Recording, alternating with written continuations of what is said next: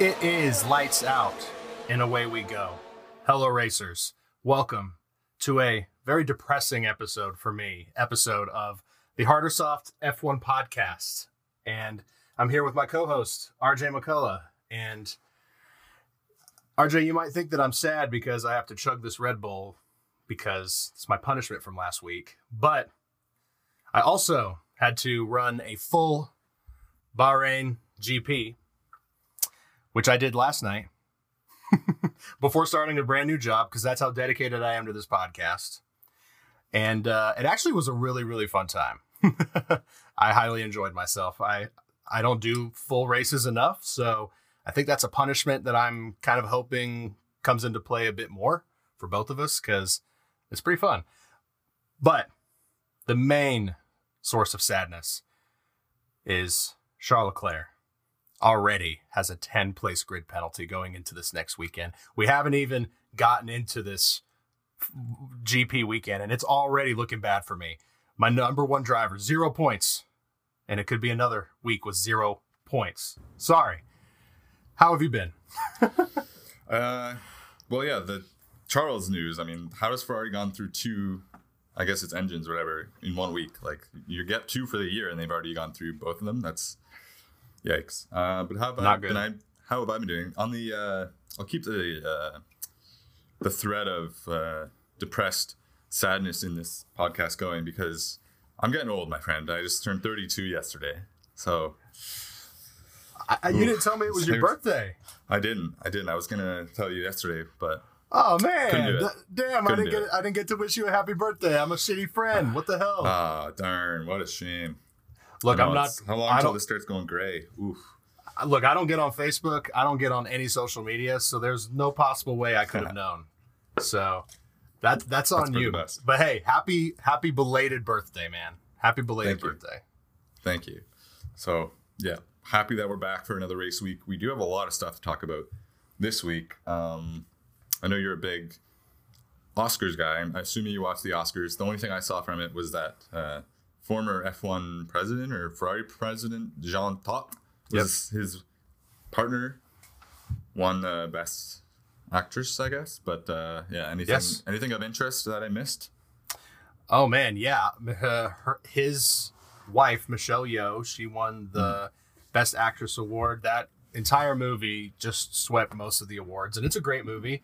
I, I had my it. yeah, I had my personal favorite. I I knew Banshees of Inisherin wasn't going to win a bunch of awards, but goddamn, I love that movie so much. It's so good. But yeah, there was a lot of uh, really cringy playoffs too, where people get cut off by the music. It's mm-hmm. you know, but also it's just Hollywood bullshit jargon. Let's all uh, rejoice in how awesome we are. right. So, and yeah. it's also like, hey, little people, look at us and our nice clothes on the red carpet. But uh, yep. I I do. I'm a shill for Hollywood, oh, like stuff like that. All right. Well, I'm excited because this week is starting tomorrow. Thursday is March Madness NCAA basketball college tournament starts. So even though I'm not the biggest basketball or especially college basketball guy, uh, those first few days when it's just game after game, uh, huge upsets, buzzer beaters, just the kind of volatility of college sports, how even the best team can lose to the worst team. Um, yeah, so I'm looking forward to that for the next couple days. Uh, got St. Patty's Day this weekend. Getting a little old for that, but I'll probably tip back a few beers. Oh yeah, uh, late birthday celebrations. Um, but yeah, I guess without further ado, we do have a lot to get to this week yes. in terms of F1, not only Jeddah, but a lot of Ferrari stuff, a couple Mercedes things. Uh, conspiracy time with Adrian, conspiracy corner, and uh, some just a lot of a lot of stuff going floating around in the interwebs these days. And we've got a little Twitter beef that we're going to break down for you. Yes, um, big in our world, but yeah. So before we do that, though, we're going to keep our trend of on weeks that we're not uh, recapping a race. We're going to do the F1 quiz to see if each other keep each other accountable, holding up, keeping our, ourselves on top of the news. So um, we're going to both do it at the same time this week, but the quiz it comes in like they randomize the order of the questions. So I will read out mine. Um, I don't know if that's going to spoil it for you though. Maybe mute me while you do yours, so you don't hear me. here's an idea. I'll Okay. take my headphones off, chug Okay. the Red Bull while you do your Mm. questions, and then Okay. you can give me the signal, and I'll come back and take the questions. Okay. We're gonna go through it quick. All right. Yes. All right. Sounds good. All right. Question one. I can't hear. This guy's an idiot. He's got to chug a Red Bull. Look at him. Look at him trying to chug. Look at him opening that Red Bull. What a loser. All right. Which of these items of memorabilia will be displayed at the F1 exhibition in Madrid? Kevin Magnussen's 2022 Sao Paulo pole winning Haas, Pierre Gasly's 2020 Monza winning Alpha Tauri, Lance Stroll's 2020 Turkish GP pole winning Racing Point, or Carlos Sainz's 2022 Silverstone winning Ferrari? He couldn't even chug one Red Bull. I chugged like 20 last year. Every time Max won, I had to chug one. Like That's a lot of wins. That's a lot of chugs. Um, t- back to the question Oh in Madrid. Uh, it's got to be Carlos Sainz. He's the only one of those guys from Spain. Wrong. Eh. Oh for one. Oh man, he's just sipping that like it was a casual drink. All right. Which driver heads to the Saudi Grand Prix with a long finishing streak? Max Verstappen. Still Bang. not listening. Got it. Kimi and Jenson Button will both be competing in NASCAR this year. At which circuit? COTA. Got it. Um, which team's boss said they were looking to bounce back after a string of errors in Bahrain? Uh, sounds Ferrari, Mercedes, McLaren, Alpine. Alpine. Correcto, Mando. Ahead of this year's Grand Prix, how many safety car deployments have you seen at Jeddah in F1? I don't know. I'm gonna guess one because I know there was one for sure. Yes, I got that right. All right, he's watching me on. Feeling the pressure now. Question six. Which driver side was some time away? I had time to reflect on everything properly, and my perspective on some things has changed, and some things I see differently. Obviously, I'm a couple years older. I'm a father now. Magnussen, Bottas, Albon, or Hulkenberg. I think that's Yoshi staring at me. Uh, who took some time away? Hulkenberg. Bang. Seven. Which of these features has been added to the Jeddah Corniche circuit for the Saudi Grand Prix? Sausage curbs, rumble lines, convex barriers, rainwater lines. What the hell are rainwater lines? I can say rumble lines. Correct. Bang. Which team said they made visible changes to their car after Bahrain? Mercedes. Thank God I got that right. Aston Martin announced Saudi as a new Saudia uh, as a new sponsor. Which team did Saudia formerly sponsor? I saw this. It's Williams. Bang. And 10. True or false, Saudi is the team of Lewis Hamilton's last win. Do they really have to? Oh boy. True. All right, I gotta gotta do his attention now. I, I spent too long not looking. Okay. All right, you're in tough this week, buddy. I don't know how long that took, but I did. You know what I want to say? Uh, I'm a little disappointed in you. Uh, as a guy that drank, how many wins did Max have last year? Let's say A 20. lot. I just dominated those Red Bulls. Maybe that just says something about my throat. I don't know, but The I king. guzzle those things down. Oh, it's coming back Oh. up. Yeah, that was tough for you, eh? It's it's just hard for me to chug. The actual Mm-hmm. flavor itself, I'm not like the biggest fan of like Red Bull. I used to really like Red Bull, but I did go with the zero sugar because I don't drink sugary drinks, so had to go with the zero sugar. And for a zero sugar energy drink, here we go. it wasn't that bad. okay. So Oh. you pull up the quiz, you do it. How would you do that? I'm gonna do it live. Uh, we have this thing in Canada called Tim Hortons. You know, every Canadian loves Tim Hortons, and they have a promotion on about a couple months a year called "Roll Up the Rim to Win." And you used to actually roll up the rim of the cup, and it would say underneath like "winner," "gagnant," or "loser." Now it ha- it's on an app, so every time you buy a coffee, you get a free roll up. You can win cards, you can win money, you can win free stuff. So I'm going to do that right now, live for everyone, while you start your quiz. All right, here comes the roll. He's rolling. Did you win? sorry, not your lucky cup. Ouch. Didn't win this time, but wait, you've been given an entry in our daily jackpot. I can win 10,000 Canadian dollars. That's like 40 bucks for you. 40 bucks. Because the, uh, the exchange rate, not great right now. Let's just say uh, the Miami tickets, when I was looking at them, looked great in American price. A little different Canadian, but still not too bad. Um, yeah, I'll shut up and let you do this quiz. Oh no, you can you uh you are good. Uh cuz I am signing in. all right, all right. Yeah, they I don't know like why. paddock thing now. You have to. I usually just refresh the page and it pulls up. Um, Here I am. here he is. All right. How can I embarrass myself? Here we go. True or false? Saudi Arabia is the scene of Lewis Hamilton's last F1 win. God damn. Uh, it's been a long day. And I know I can't spend that long on these questions. His last win. It wasn't. I'm going to say false. You It know, was. last win. Was that? Is because that was before Abu Dhabi in 21. Right. I, last year. I forgot. I thought I for some reason thought Max won that because I'm a moron. No, he tried. Tried wrecking Lew- Lewis's car. It didn't work. Saudi that was that was the almost perfect lap he fucked up, right? Yep. Yeah. All right, number two, Kimi Räikkönen and Jenson Button will both be competing in NASCAR this year at which circuit? Uh, circuit of the Americas. Correct. COTA. Okay. Which driver said, with some time away, I had time to reflect on everything properly, and my perspective on some things has changed, and some things I see differently. Obviously, I'm a couple of years older. I'm a father now. Oh. K Mag. I watched Drive to Survive. What? Got you with the father thing. That almost got me too. I yeah, was it like, did. I only got that because I was like, I just saw Hulk first, and I was like, who took time out? And I saw Hulk. I was like, oh, he was out for a while. But Ah, so was was out too. Uh, So that's confusing. I guess it makes sense. It's pertaining to this season. Damn it. Which team's God, boss I- said they were looking to bounce back after a string of errors in Bahrain? Uh, McLaren? Nope. Oh, Otmar. That makes sense. We're we're doing terrible. Which driver heads to Saudi Arabian Grand Prix with the longest active finishing streak? Hmm.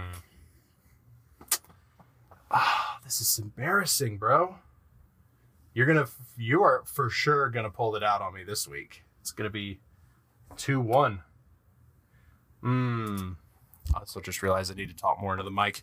Um. Finishing, finishing. Who has not DNF'd lately? It's Lewis or Fernando, probably. Because I don't remember Fernando. It's Lewis? It's Max. Of course it is. That's right, because Lewis had a DNF. Because Max hasn't DNF since the start of last season. So, yeah, this is uh, horrible. Which team said they'd make visible changes to their car after the Bahrain GP? Man. Mercedes, Ferrari, Alpine, or Haas? It's definitely.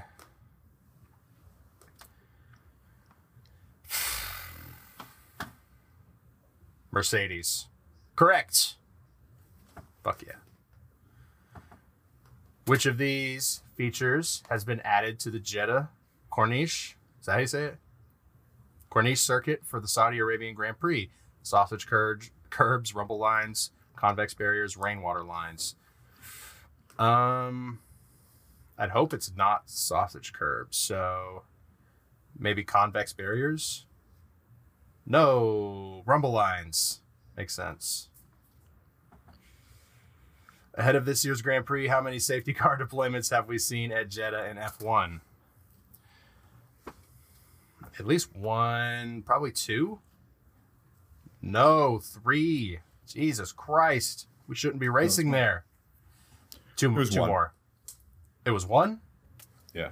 Oh, Three virtual safety cars. One Oh, safety. that's what I read. How Again, to read. listen, I'm only I'm only doing so bad because I'm going so fast. Aston Martin mm-hmm. announced Saudi as a new sponsor, or Saudia as a new sponsor ahead of 2023 Saudi Arabian Grand Prix. Which team did Saudia formerly sponsor? They went from Aston Martin, um, Saudia, Saudia. They went to Aston Martin. Maybe Ferrari. No, Williams. Makes sense. Why would you want to sponsor Williams? Which of these items of memorabilia will be displayed at the F1 exhibition in Madrid? Kevin Magnussen's 2022 pole winning Haas, Pierre Gasly's Monza winning AlphaTauri, Lance Stroll's GP winning Racing Point, Carlos Sainz, Silverstone winning Ferrari.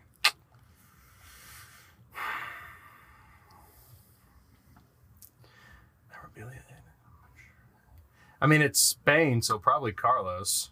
Nope, of course not. Pierre Gasly.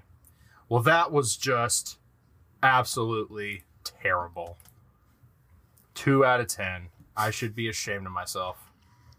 The one week I do well, I got nine out of ten.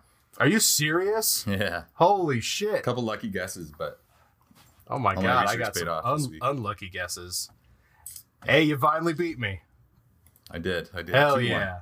Let's do it. Um, Yeah, one of our uh, topics was kind of spoiled in the um, in the quiz there, but so let's go over it quickly. But yeah, Kimi Räikkönen and Jenson Button, former world champion, uh, are doing NASCAR the Cup Series race at COTA, Circuit of the Americas, on the 26th of March. So next, not this weekend, uh, coming up, I guess next weekend. Um, yeah, that'll be cool. I think Jenson's committed to doing like four NASCAR races or something. Uh, Kimi did one last year, so hmm the fact that they're both racing and it's at COTA, a track we obviously see in F1 and know well from playing the video game. So yeah, I'll, I definitely will be tuning into that. Oh yeah. Um, I don't really think there's really too much to add on that unless you have anything else. Not really, but we can transition to the new Red Bull simulator Yes. that they announced. It is a state of the art F1 simulator that looks like the beautiful Red Bull that's the exact same as last year.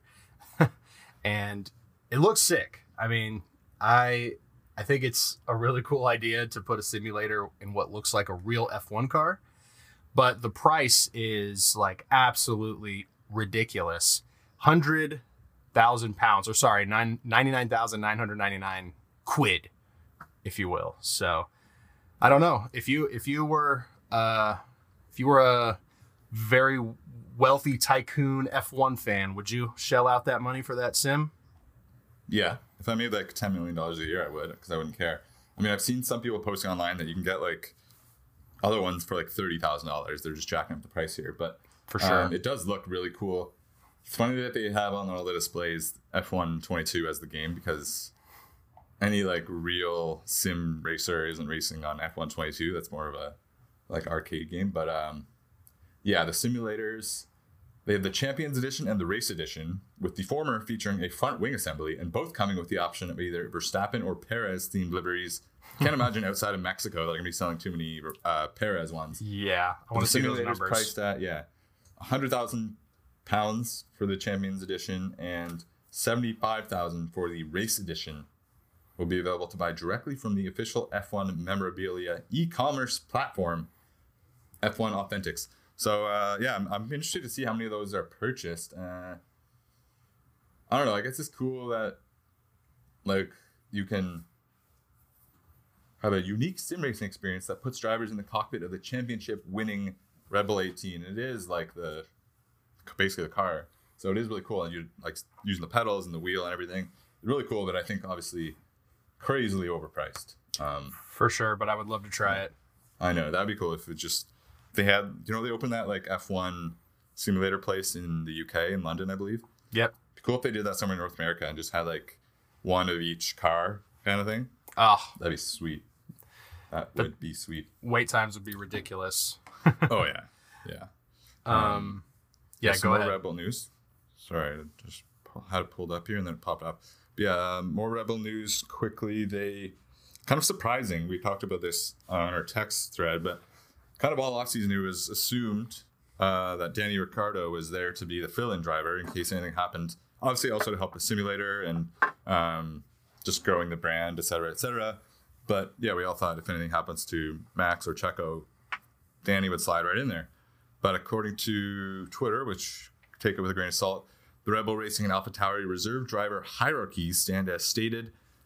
Only in the event of Max or Checo being unable to race, Yuki Tsunoda fills in. He moves up from AlphaTauri. Liam Lawson fills in for Yuki Tsunoda at AlphaTauri. Um, two, both Yuki Tsunoda and Nyck de Vries are not guaranteed a seat at AlphaTauri for 2020. Oh, these are just different things. Right. Um, but yeah, that's interesting. Number four says Daniel Ricciardo is not an option. Um, so yeah, kind of strange. It was confirmed through various sources and official reports. So I guess it is real. Um, yeah, strange that Liam Lawson would move up to AlphaTauri. Yuki would go. Yuki or why not de Vries? I don't know, but I doubt we'll have that come up this year. Just sort of strange. What do you think as Mr. Red Bull? Uh, man, I think it's clear that they have no intention of putting Daniel back in one of their cars ever again, which we could have assumed, but it was nice to be a little optimistic and hope that he might get a shot at another drive in a Red Bull, but it's definitely not going to happen, at least unless a miracle happens. But I really don't think we'll see DR return to F1. I do kind of think it's cool that Yuki is the replacement driver. I think if, God forbid, uh, Checo or uh, hopefully Max had to sit out, that Yuki would get the chance to drive a, a Red Bull. I think that'd be a really exciting thing to see, just to see how he Mm-hmm. adapt to it in that short of time. See if he was able to get like a, a, a at least a decent result, like it like an Alex or Pierre level. Yeah, no, it's, it's uh, I find it fascinating when a driver from a lesser team steps up. Because then it's sort of like, it does really show you how much the car makes a difference. Like when George stepped into the Mercedes a few years ago and almost won Yep. um, after being like back of the grid all year. So, um, yeah, one more little piece of Red Bull information. I'm going to let you read this one because it comes from a guy that you have said you view as almost a father figure in the sport of F1, uh, Sir Helmut Marko. I know you often align with his way of thinking and you often are Yeah. parroting his his thoughts. So why don't you just Right. read out this this quote that Red Bull is already sandbagging this year? Right, right, right. Uh, Helmut Marko said, as the season progresses and we run out of wind tunnel time, uh, Twitter, the others will still have that available, and our lead will then melt away. I actually saw this, and yeah, it's they're sandbagging for sure, and it's it's smart. I'm not gonna lie. It's Red Bull. I mean, it it sucks for me, but as a Red Bull fan, it's awesome. People that listen to this that don't know our league are just so confused by my verbiage. Yeah. RJ has him on his team, so he gets all Max's points. I like Max; he's my favorite driver, but I just know that Christian is taking a book out of the Mercedes playbook from way back in like 2016, and they're turning. The, they're going to start slowly turning the engines down, so it's a little bit closer of a gap. Because even Red Bull know that nobody just wants to see Max and Sergio with a 20 second gap every race, but they mm-hmm. also want to keep winning. So Right. they're going to turn the engines down a little bit and they're going to, you know, just narrowly get that win. But Yeah. they know it's inevitable. And I think everybody else does. So, Yeah, and I guess like for those who are wondering, like why is that quote? Like what matter? What matters about that quote? I guess because yeah, we saw last race they won by over thirty seconds. Um, then Max never once had to push. He was coasting for the last twenty laps essentially. Um, so they obviously haven't turned up the engine all the way. Um, and in the past, when Mercedes was running away by that margin repeatedly, uh, between Christian Horner and other people complaining, they started introducing sort of regulations or changes to sort of bring the field a little bit closer together. Um, and eventually, that did lead to Red Bull catching Mercedes in the last year of the regulations. So I guess Red Bull doesn't want people to already be saying, "Oh, they're so far away from everyone. We need to kind of re- reel them in." Um, they're kind of just saying, "Oh, yeah, we are right now," but once that wind tunnel stuff kicks in, then everybody's going to catch up to us. So don't uh, like do anything to us because you know it's going to all even out in the end. Which yeah, it's a smart thing to say. Um, and it might be a little bit true. Like I can't, I can't imagine a world in which they just keep and grow, growing their lead. But if they haven't turned up the engines, I guess they could because it's just scary what Adrian Newey uh, is able to do in Yeah. designing a car. It absolutely is. And if anybody thinks that that quote is irrelevant or that it doesn't mean anything, it does. He's telling you that he's telling you what they're going to do. He's he's Yeah. telling you what's going to happen and it's going to happen. So, we just have to prepare for it. But we can go ahead and move on to our next topic. The Yes. Austrian, the Red Bull Ring GP Yeah. has been extended until 2027.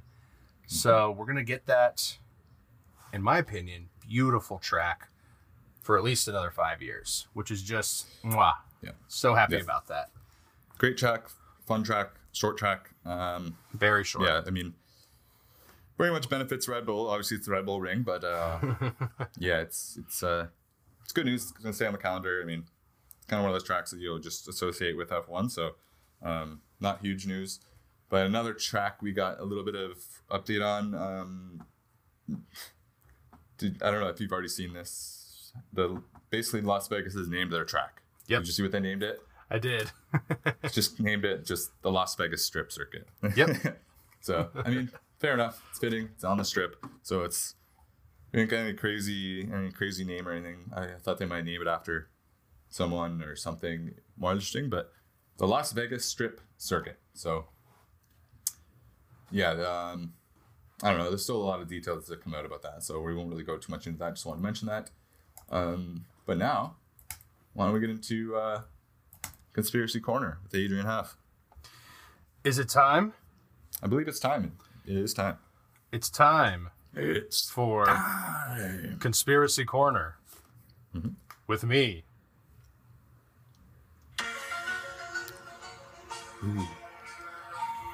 F1 conspiracy time. With Adrian. Yes, with me, Adrian Huff. yes, By I the women and children. and the need to run. Uh, I stumbled upon a conspiracy theory from the F1 world, and I wanted to talk to you about it. I'm going to keep it brief because I know we don't want to do like a 90 minute long episode, but I want to run you through this, and it's it's interesting because it involves a driver that is still racing today. Do you want to have a guess at who that is? He's a He's very Alonso? Popular this year. Alonso, yes. Do you know the story? No, I just. Oh, He's the okay. oldest guy, so. You know, yeah, you nailed it. So this is back in 2015 when he still raced for McLaren. This was during preseason testing in Barcelona. He was doing a. Uh, they were doing testing laps. Obviously, he was being followed by he, the person that he just replaced, Sebastian Vettel, and uh, they were just doing regular laps. Everything was fine, and then Alonso, out of nowhere, crashes. He veers off. Uh, he was rushed to the hospital. He was in the hospital for days, and it was it, this. I, I feel like nobody talks about this. He missed the first GP of that season. He was not able to race because he was still hospitalized, and reports came out that uh, it was that McLaren, you know, sort of downplayed the injury, and Vettel, after the incident, he, in an interview, he said that the crash looked weird and that something about it just seemed off. And uh, another very, very creepy thing about this whole thing is that F1, the FIA, have never released any video of this crash. And we've got Vettel's on board, including all the cameras from preseason testing from broadcast. And it's never been released. And Vettel was right behind him and saw it. And he commented about how, you know, strange the crash was. Uh, anyways, Fernando goes to the hospital. When he wakes up f- for recovery, he still thinks he's 15 years old. He doesn't think he's he doesn't realize he's a grown man, a 30 a 30 or a yeah, 30 year old 30 something year old man. He thinks he's still a teenager karting. And it takes some time, but he eventually regains his memory. And to this day, McLaren have insisted that he veered off because of a tailwind and that it just veered him off and he crashed.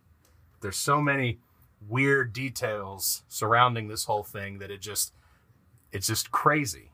And I do want to I am going to do some more research on this to see if there's like some legit I mean there's I feel like there's already validity to it and the fact that they're covering something up, but what my theory is and what a couple a lot of people's theory is who have talked about this is that Fernando Alonso was electrocuted, that there was a malfunction in the car, and that through some, some something in the wiring he was zapped because there's a there's very high voltage running through F1 cars.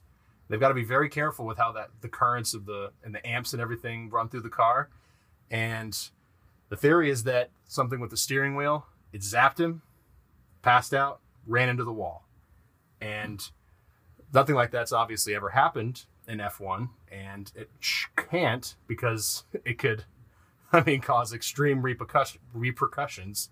So, to me, I would consider that at least one of the most modern, one of the biggest modern cover ups in F1 history. So, Second to There you go. Abu The- Dhabi well- in 2021. that wasn't really a cover up, that was pretty blatant. they oh, del- Michael didn't- Masi's NDA. yeah, they didn't delete the they didn't delete the footage of no Michael no. No, Michael. They But did yeah, delete that's- the footage, strangely enough, of Brazil from Max's car.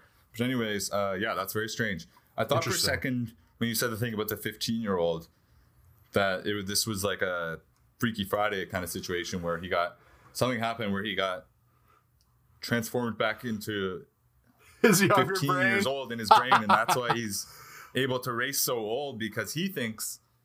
Okay, so wait, he's that's what is he now? 42. This was 2015, so that's eight years ago. So he was 34. Dude, So- you you have just expanded and blown this thing wide open. Oh my god. That's the new angle. He thinks he's whatever, so much younger than he thinks Dude. he's 15, 20 years younger than he is. That's dude. His brain is fit, like probably me, like mentally. Not not not saying he's slow by any means. I'm just saying as far as like physical fitness and tenacity and uh, pride and strength and courage. I am all in on that theory, especially Still the bad guy. yes. God, I love that. I love that. So oh man, I love that too. That actually makes me. Uh, I don't know why, but that kind of makes me root for Alonso a little more. I don't like him very much, but that kind of I don't know what that does to make me like him more, but it for some reason does because he was a total asshole in McLaren, uh, especially towards Lewis. So, yeah, but he, I, I to understand. have a bit of a different. I a bit of do. a different I do love perspective now, Alonso. so. Yeah, Yes. I, I'm rooting for him uh, this weekend very heavily, um, which we'll get to shortly. But yeah, that, that was a very interesting uh, conspiracy. I'm going to look into that one as well. Conspiracy time. Now we have a little little debate that's going on, and um, I'm curious to talk about this with you for a few days because it's right in our world. Um, so Twitter, there's this Twitter account. Uh, I'll try to sum this up quickly. There's a Twitter account called Fastest Pit Stop that started more recently than we started. I think it's only been a couple of months that they've had a Twitter account. It was July Uh, last year. July. Okay, so less than a year, and they're already at like forty six thousand Twitter followers. What they basically do is they're like an aggregator. They take the news and they take like the main bits and pieces from an article, or whatever. They'll put it in a tweet, uh, tweet that out, and then follow it up with a tweet with a source. So personally, like I, I follow this account. I like this account. It's it's a kind of easier way to get information without having to go looking around. Um, I've added it to like when I look at a couple of different sites. I'll look there. But anyways, um, this has sort of been a debate raging as this account grows. It was followed by Crofty. It was followed by Andretti. Yep. Um, it's getting big now. So a couple people in the F1 Twitter world and F1 media world and just sort of F1 in general are starting to take a bit of uh, issue with this. So the first one I saw, go through these quick. Maybe you can put the pictures in the video. You don't have to though. Um, so first tweet is tweeting entire articles and slapping it, slapping quotes around it. Journalism now.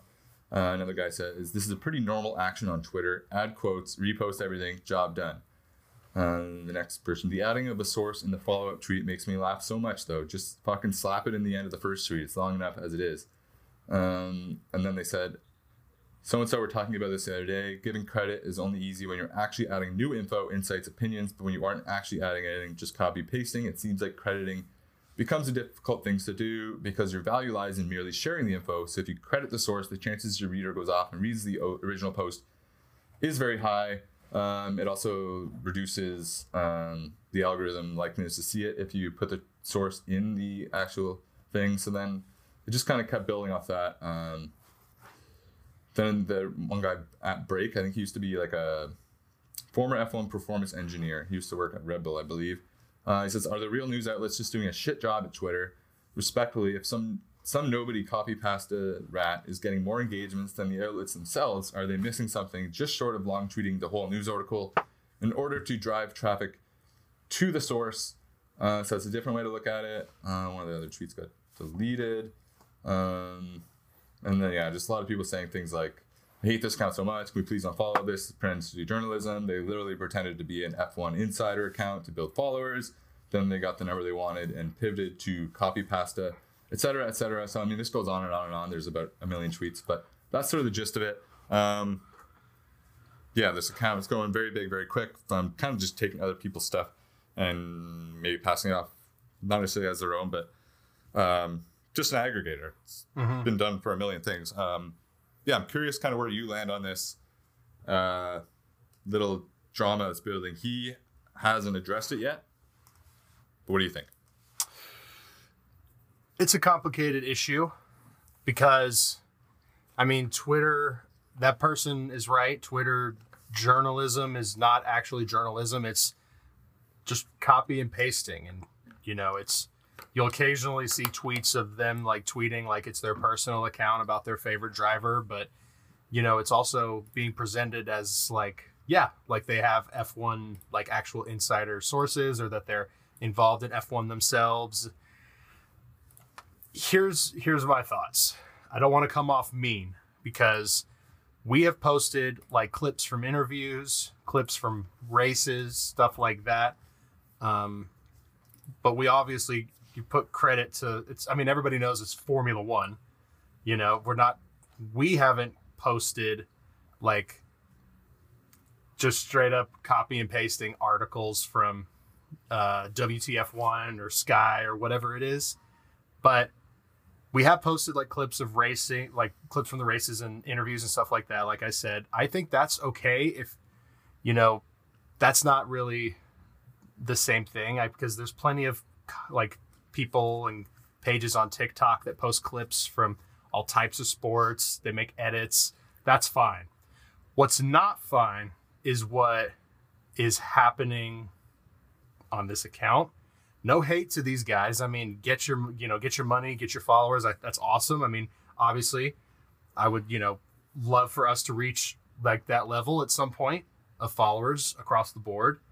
But I, I'm not going to do it the way they're doing it because now specifically with fastest pit stop, I I'm not going to make like allegations of things that they've said regarding regarding their involvement with F1 but as far as the copy and pasting thing, yeah, that totally is a thing, and it's totally it, it's a problem, and it, it's on it is on the major news outlets because they could easily be doing this too, and but they just aren't engaging with the F1 audience on social media for some reason.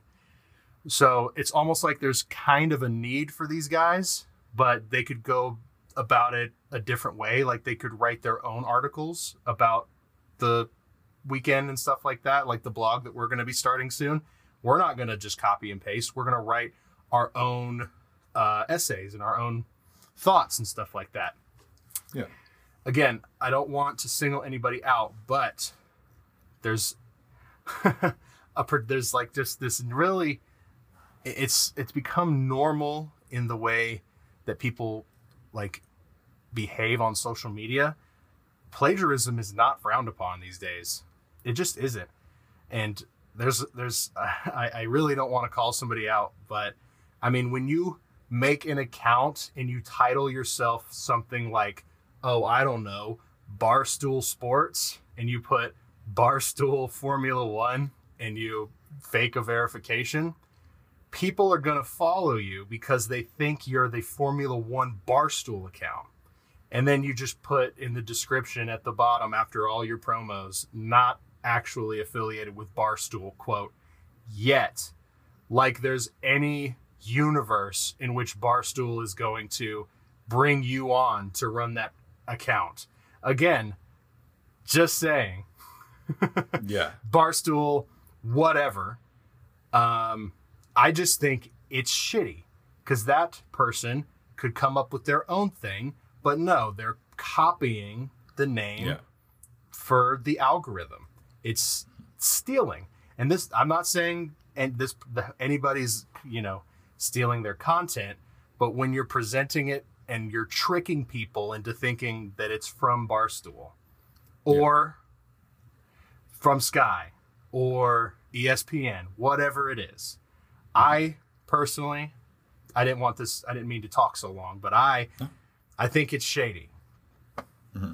So Yeah, I would agree. I think it's like a multifaceted issue. I think uh, it sort of started popping off mainly when the fastest pit stop account literally copy and pasted an entire article about Naomi Schiff talking about Lewis and Max and Alonso, and like I guess tweets have allowed longer characters now because this was like a thousand word tweet. Um, and I think that there's an issue with that because you're literally just copy and pasting someone's hard work. I think there, the other side of it though is like a lot of the times this person is getting pulling quotes from articles that are coming out in like some Italian outlet or some Austrian or German thing where like I never would have seen these quotes or these this information. So they're kind of doing the work and pulling the best part of that and they do source it. I mean, you can disagree with how they source it because they put it in a follow up tweet. I don't really care about that. I think a lot of people on Twitter are a little bit upset because this person has, to be honest, is doing it really well and is growing very fast.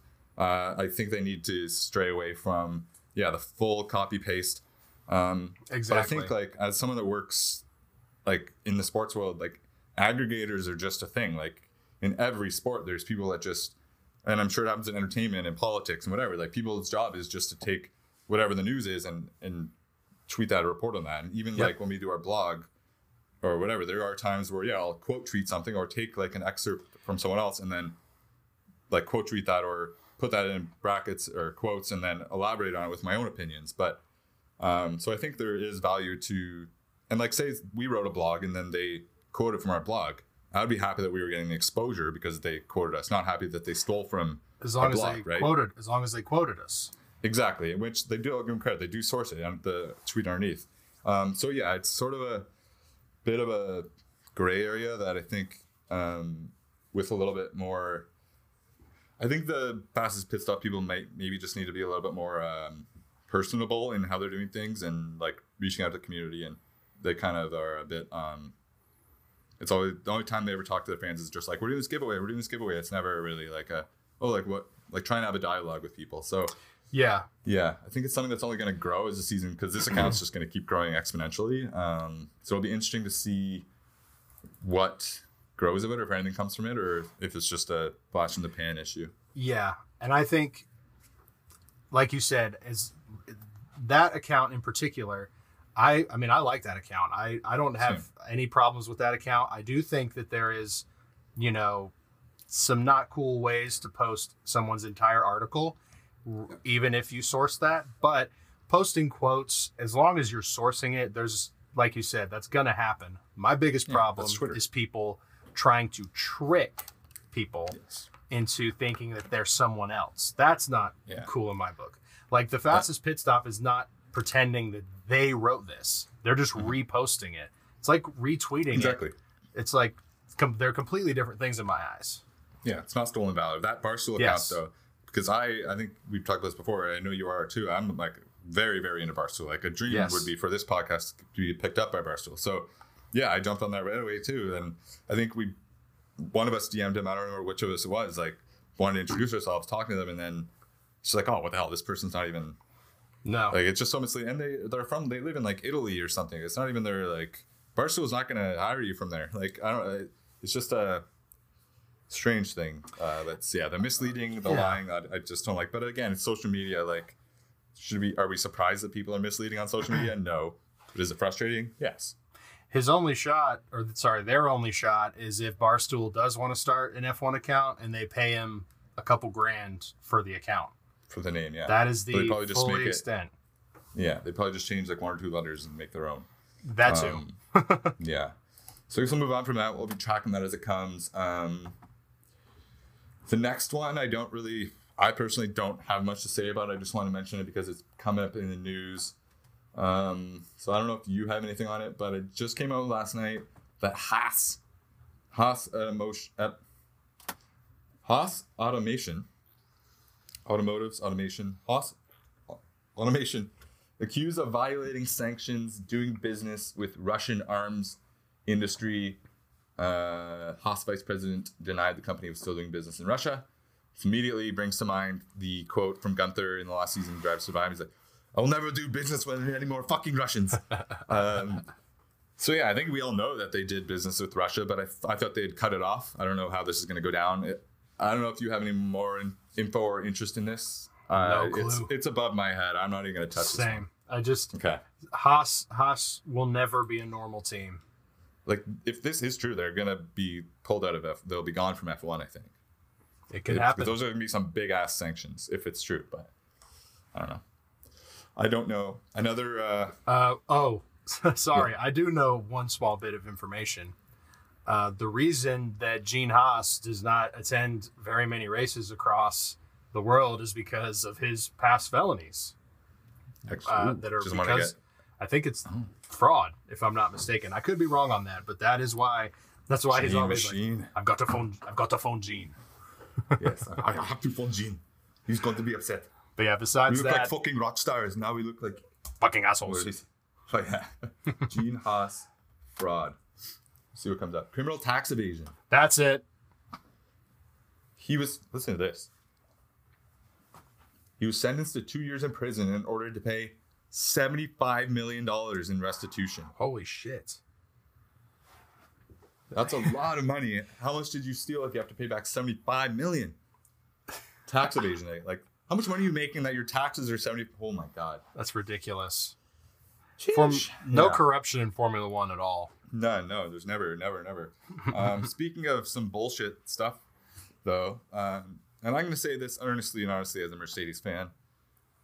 This letter, email, whatever that they put out to their fans is one of the most pretentious. Look at us, we're better than everyone. Uh, just trust in us. Bullshit things I've ever heard in my life. I'm not even going to read anything from it because it was just worded like, we're Mercedes and we know we're better than this and we want you to come along for the ride. And if you're not with us now, you're not with us when it matters. And we hold ourselves to a higher standard of grace and professionality. And it's just like, shut up, you guys. It's been one race. You finished fifth and seventh, whatever it was. Yes, the car doesn't look great, but like this grandstanding and like we're so just fix the car. I don't Yeah. know Mercedes fan read that and was like, oh yes, I needed to hear this. Thank no. you. Yeah, exactly. And on top of that, that plus Lewis coming out and saying that they did not listen to him when they re- redesigned the car, and people are like complaining uh, that Lewis is, you know, not going along with the team uh, mandate of not speaking out, and he's being a whiny baby. Like, I think, I don't think there's any truth to the rumors of Lewis to Ferrari, but there is a sort of a fission starting to crack. I don't know if that's the right word, but there's a bit of a crack starting. Um, I don't think it's between Lewis and Toto or anything like that, but I don't know. This that letter just pissed me off as a Mercedes fan. That makes me think that they're like that makes me less confident that they're gonna improve things than if it was then just the quotes from Toto and stuff like saying how diligently they're working. The that are obviously changing the car stuff like that is what I want to hear. I don't want to hear this uh, PR message rant over. What did you think? Uh, I think it just I think Mercedes is just so incapable of coping with the fact that they're not the team that they were a couple years ago. Yeah. I mean, 2016, it will Mercedes will never be that level again. And even after that, they carried that for uh, another five years. So it's just got to be devastating to them. But yeah, that that statement was just absolutely ridiculous. It's so so whiny. I'm just like, yeah, like you said, fix the car. I and Lewis clearly isn't being like, or his uh, thoughts aren't being validated, and I, I I don't know what they're doing. I mean, maybe the the theory that all these people that left to go to Red Bull or Ferrari or Aston Martin, maybe that had legitimate like downside to the team. We it, it could, but their aero person is returning, so there's definitely hope. But I mean, that quote is just so so bad. It's just so bad. It, Yeah. but And they've apparently given their, I don't know if it's true or not, but the, I forget the guy's name, the, the head aerodynamics, he's apparently given a bit of an ultimatum. I don't really know how much of an ultimatum you can give because they're not just like, what are they going to do, replace him right now? Like, just Right. seems like things are kind of falling apart a little bit. And it uh, does. I don't know if this if this new car design they're bringing in by Baku, but they even said they can't really use it in Baku. They have to use it at Imola or no, the other way around. Whichever one of those is a sprint weekend, I think is Imola. They can't use it there because it's a sprint, so they're gonna have to wait to Baku. By then, they're gonna be t- too far down. Um, I will say this. I know you said that you think the Ferrari rumors are bullshit, but if we know anything about Formula One drivers, their agents, their managers, Lewis's managers are 100,000% talking to guys, being like, hypothetically, yeah. hypothetically, hypothetically, right. um, if if Mercedes can, I mean, I, I don't think Lewis can handle like years of this. So if they just completely fall apart even worse than they already have, I mean, his contract is up at the end of this year. So mm-hmm. it's it we could see a crazy fucking move and that would destroy the internet and it would make me so happy because then we could both turn on Mercedes. We could both. I, and, I, and I can be a full yeah. Lewis fan. No matter where he goes, I, yeah. I, can be a full Lewis fan. I've always said I'm, I'm Lewis first, Mercedes second. Yes, sir. So, um, on to another team that's struggling. The Ferraris has been a couple tough weeks for Ferrari. Um, if you want to pull up the uh, article I linked to, I'll let you kind of go through this one. Uh, maybe like a couple paragraphs down, but yeah, Ferrari is kind of clearing house. I don't know really what to make of whether it's Vasseur doing it, whether it's people leaving because they don't want to be there, whether it's there's a leak inside, whatever. Um, yeah, you want to kind of walk through the departures and such. I think it's David Sanchez. Is for I don't know. Go ahead. Yeah, it's. I think all this talk of these people are getting out of Ferrari while they still can. They're looking for other jobs. I mean, they probably will find other work, but Fred is just he's cleaning house, like you said. He is getting rid of the old guard because you have to. Ferrari has been on a cycle of insanity because the definition of insanity is repeating the same thing over and over and expecting a change. Ferrari are insane. And Fred knows that they have to make a change in order to see change. So I'm sure he's getting rid of, you know, the the people that's necessary to actually propel this team forward. Now, does that mean that Ferrari are going to be, you know, championship leaders this year or even possibly next year? Probably not. But it's progress towards building a future for Leclerc. Uh, now, I'm sure Leclerc has had lots and lots of talks with Fred, but I mean, it is these people that are resigning, resigning. I mean, I'm sure Fred is not like being a complete dickhead. He's probably giving these people the chance to resign so they're not publicly, you know, let go. And of course, these people are going to be like, "Oh yeah, I left. I, I wanted to leave Ferrari. I'm going to I'm going to McLaren where they'll really value me and we'll really make a difference." Fuck off. Mm-hmm. No, you got fired. Yeah. You got fired, yeah. and, it, and it's good. It's a good thing. Yeah, I think in the short term it might make Ferrari take a bit of a step back, but in the long term it should be good if they're all kind of under one umbrella. We saw last year that the management is not their strong suit, so yep. if Vasseur is going in there, good on him and try to kind of get everything, his guys in there and get everything like on the same page. That's good. Um, and they hired David they hired Sanchez, two Red Bull guys. Yeah, which can't blame them for that. David Sanchez offered his resignation from the position of head of vehicle concept in order to join McLaren. Racing director Laurent Mekies is rumored to have already received offers from Alpine, F1, and the FIA as per signaling his intention to quit. Yeah. Um, Vasseur said there are people very close to Mattia who prefer to leave, which doesn't bother me. There are others who may have feared for a moment for their future. Um, there's also reports Charles Leclerc had demanded a crisis meeting with Ferrari president at Maranello to seek reassurances, but Vasseur stressed such meetings are nothing out of the ordinary, which I would agree with. Yeah, of um, course. We all know the Italian media, especially Ferrari Italian media, quick to uh, be a little overly dramatic. Just a so, little bit. I think, and I mean, Ferrari, Tifosi, whatever, they're, they're the big thing there. So, I mean, uh, obviously they're passionate. We want people to be passionate, but you just got to take every F news, every piece of F1 news with a grain of salt, especially if it's about Ferrari. Um, I think. yeah, that. Sorry, go ahead. No, I was just going to talk about the grid penalty. So go ahead. Uh, I was just going to say, I think people people think Red Bull fans are obnoxious. People think Mercedes fans are obnoxious. It's actually the Ferrari fans. Ferrari fans will jump ship quicker than you can say tifosi. I mean, it is absolutely insane how back how back and forth they go. I mean, before the season started, it was this is our year. After one race, it's like, oh, season's over. fuck this team, fuck everything. Fred was a disaster, but people are just so stupid. And now, now that they announced that they hired two Red Bull uh, employees, they're good. Now people are like on the upswing, like, oh, maybe they actually do have a future. It's like, shut the fuck up. People forget who was Char- who was Leclerc's team principal before Ferrari. Frédéric Vasseur. Yes, they have a history together. And that crisis meeting, I mean, of course it's a crisis meeting. You're getting rid of a ton of employees. You're starting a new season with a new team principal. No shit. Let's get on the same page. Let's make sure also that just like we're going. semantics. Like uh, it's it's a meeting. Exactly. Like calling it a crisis meeting doesn't change. It's a meeting. Obviously, they're gonna have meetings after every race, regardless of how well they do. You know. Yeah. So- Just these these bin, these past Binotto goons can can leave if they want. I mean, they're either getting fired or they're in solidarity with Binotto, which is just absolutely hilarious to me. So Yeah. more power to them. Enjoy your time at McLaren.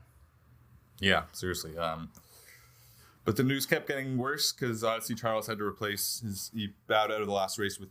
I guess they were still working on what exactly it was, some sort of mechanical engine failure. Um, Matt Gallagher from the P1 podcast, which we're big fans of, um, he's a big Leclerc fan.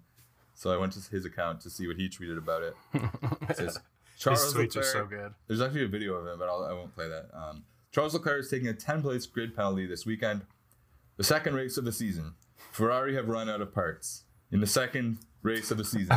the second goddamn race. I am not okay. So yeah, he's struggling with that news right now. But it is Yeah. crazy. Like you've run like you ran out of to the point where you have to take a grid penalty on the second race of the year. And I mean, um, I can kind of tie this into the next point quickly is that there is a big difference between Bahrain and Jeddah in terms of Jeddah is a very quick track with fast turns. Bahrain has a lot of slow turns. Um, Adrian Newey spent the whole offseason working on um, the suspension and the downforce for the Red Bull car, so that's its main um, area of strength is slow corners, which Bahrain is famous for. Um, and Jeddah is the opposite. So obviously Red Bull is extremely fast still, but I think this is the sort of track that will suit uh, also the less tire degradation here. So I think this is a track that would suit cars like the Ferrari, even the Mercedes. Um, we'll see with the Aston Martin as well, but I think Red Bull's gap is gonna be a little bit less this week. So I say that to say I was gonna have Charles as my winner this week. I had it locked and loaded. Charles is gonna win this week. It's gonna turn the season around. Too much talk about Red Bull domination, and then this grid penalty. Even if he gets pole, he's starting at 11th. Like he's not gonna win from there. Nope. Um, yeah. What is, what did, what do you think about this? Like, it's just it's sad for Charles. I mean, he's already Yeah. got to feel like, am I? Is the season? It's starting the exact opposite the way last year started. So maybe that's good. it ends up switching around. Like Mhm. I don't know. I think Leclerc's got to dig really deep in internally and realize that it's not going to just happen, you know, this season. And I know it, they, he probably has said that every season. He's had the opportunity before. I mean, hit, hit when hit, when it was him and Vettel. I mean, that was they haven't hit that peak yet, in my opinion. And with with Leclerc, I mean. Right. So yeah. Last year they could have, but they could have, yes, but I think he, just needs to stay patient and just keep improving, and his time will for sure come because he he knows, like, even though they make mistakes, he's with Ferrari. He's not going to Red Bull. He's not going to Mercedes. He will. He there's no point in going anywhere else. So stick it out. He knows that. So. It, Yeah. it- for I mean- this this weekend though, it, it, it's it's a major bummer. I'm just really hoping that he'll he's able to carve through the field and maybe make it on the podium. Who knows? Maybe a safety car, maybe a well-timed safety car, safety car, box box, and uh, Charles moves up the field. But I don't know. I mean, what was I gonna say? Oh yeah, there was a video of Charles though this week in Monaco where he lives, driving in his ridiculously nice Ferrari with a Ferrari sweater on and I think a Ferrari hat. So I mean, he's all in on Ferrari. He is Mr. Ferrari. Um, Absolutely. and like you said, if you can't go to Red Bull, which doesn't look likely right now, I don't even think Max would want to deal with that. Um, Yeah, no. Lewis, there's just no better seat that's going to come open at least for a few years. So he's there, he's stuck there, and that's what's going to happen. Um, I don't think he's in a rush to be Max's teammate either. that's what I mean. Uh, Nobody would want. Nobody wants to be Max's. Te- I mean, nobody that wants to win a championship wants to be Max's teammate because they're going to cater everything to Max as they should. So, yeah, I mean, we can get on to uh, Jeddah, the Saudi Arabian Grand Prix. I don't know what accent that was, but it's the Saudi Arabian Grand Prix at the Jeddah Corniche Circuit. I'm going to ask you in a second what if you like Jeddah because it's a very controversial or um, people are polarized on whether they like it or not. Quickly though, um, they have made a few track changes. I'm just going to read quickly. The original track layout in Jeddah wasn't only challenging in terms of the corner sequences and speeds, but sight lines were also tricky, with drivers unable to see the exit of the next corner in some instances. In response to driver feedback, the race organizers have moved the walls at turn 8, turn 10, turn 14, and turn 20 to improve visibility, while rumble lines, that's why I knew that for the quiz, uh, like you get on a motorway to warn you if you should stray out of a lane, or if you do stray out of a lane, have been added at the latter two corners to ensure drivers remain within track limits. There have been a number of tweaks to the curbs around the track to allow for better stability with the new generation of car, while a particularly challenging section that has seen multiple incidents in the past two years. I think this is where Schumacher crashed, maybe not. The chicane, oh no, he was turn one. The chicane at turn 22 and turn 23 has been tightened with speeds expected to be some 30 to 50 kilometers an hour lower than in the past. Um, yes. So before I get into a little bit more details, or we get into a little bit more details, just straight up, do you like Jeddah as an F1 racetrack? As an F1 racetrack, yes, I do. As a Grand Prix, as like a whole, the whole human rights issue is always going to be a a big oof. But Yeah. I I've recently discovered that I really enjoy that track in the game, and on our next season that we play, once we get through this current one, I'm going to add Jeddah. So we're gonna have to Yes. we're gonna race in some Jeddah. Yes. Uh, Jeddah, add Portugal, get rid of Netherlands, get rid of maybe Hungary, Yeah. yeah, but we'll cross the bridge. Um, yeah, no, I like it too. It's very fast. It takes a lot to get used to. It's so easy to crash. It's so tight, but um, no, I like it. I think it's, it's a very good. Like we've only had two races there. Last year, Max and Charles. I rewatched the highlights the other day. Like that battle they had, the chicken, the DRS chicken, incredible. We had like Alonso and Ocon battling back and forth. Um, right at the, to the finish line, I think it was Ocon and Norris went to the finish line again. Like, um, great race. And then the year before, we obviously had the huge Max and Lewis battle. Max literally uh, crashing or stopping short. Lewis crashed in the back of him, and then uh, got a couple. Max got a couple penalties for cutting corners and stuff. Anyways, that was sort of the about as mad as I've been watching a race, but Lewis prevailed. His last that was his last win. So we, I say it's safe to say we've had two fantastic races here. There's usually at least a yellow flag, which are usually good for. Not that I want to see anyone getting hurt, but always good for at least one big crash. Which again, as long as no one's hurt, it is kind of cool to see the cars like when they crash. It's just like fascinating to see. So it's it's mental. yeah, we see lots of speed, lots of just craziness. So yeah, to answer that, I think we both like Jeddah. I think we've come to grow to like it. Didn't really like it when they first came in, um, but yeah, it's grown on me. Give a couple quick details: uh, 50 laps, six kilometers, 308 kilometer race distance. The lap record is 130.734 from Lewis in 2021. The uh, it's a temporary street circuit. Do, do, do, don't need so they obviously just brought this in a few years ago. It's interesting they used they used Google Earth for their initial investigations into potential layouts to decide on where to go. And then Ross Brawn said of the track, "What we want to see is a race circuit. We don't want Mickey Mouse circuits. We don't want those old classic street circuits with 90 degree turns. We want fast, sweeping circuits, which are going to challenge the drivers, and they're going to love it. That's exactly what I think this is.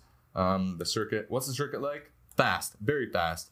Average speeds around the Jeddah Corniche circuit are around 250 kilometers an hour, quicker than those in Silverstone, and second on the 21 calendar, only to Monza. So, yeah, very fast. It also has the most cal- corners on the calendar with 27, but they're very quick, windy corners. So, yeah, definitely looking forward to that. Um, do you want to go over the times for practice and race, etc.? Because I think, if I remember correctly, we have some good ones. Yes, let me pull that up really fast. So, going off of North American times if you are on the Eastern Seaboard. Oh, where, where is it? One second.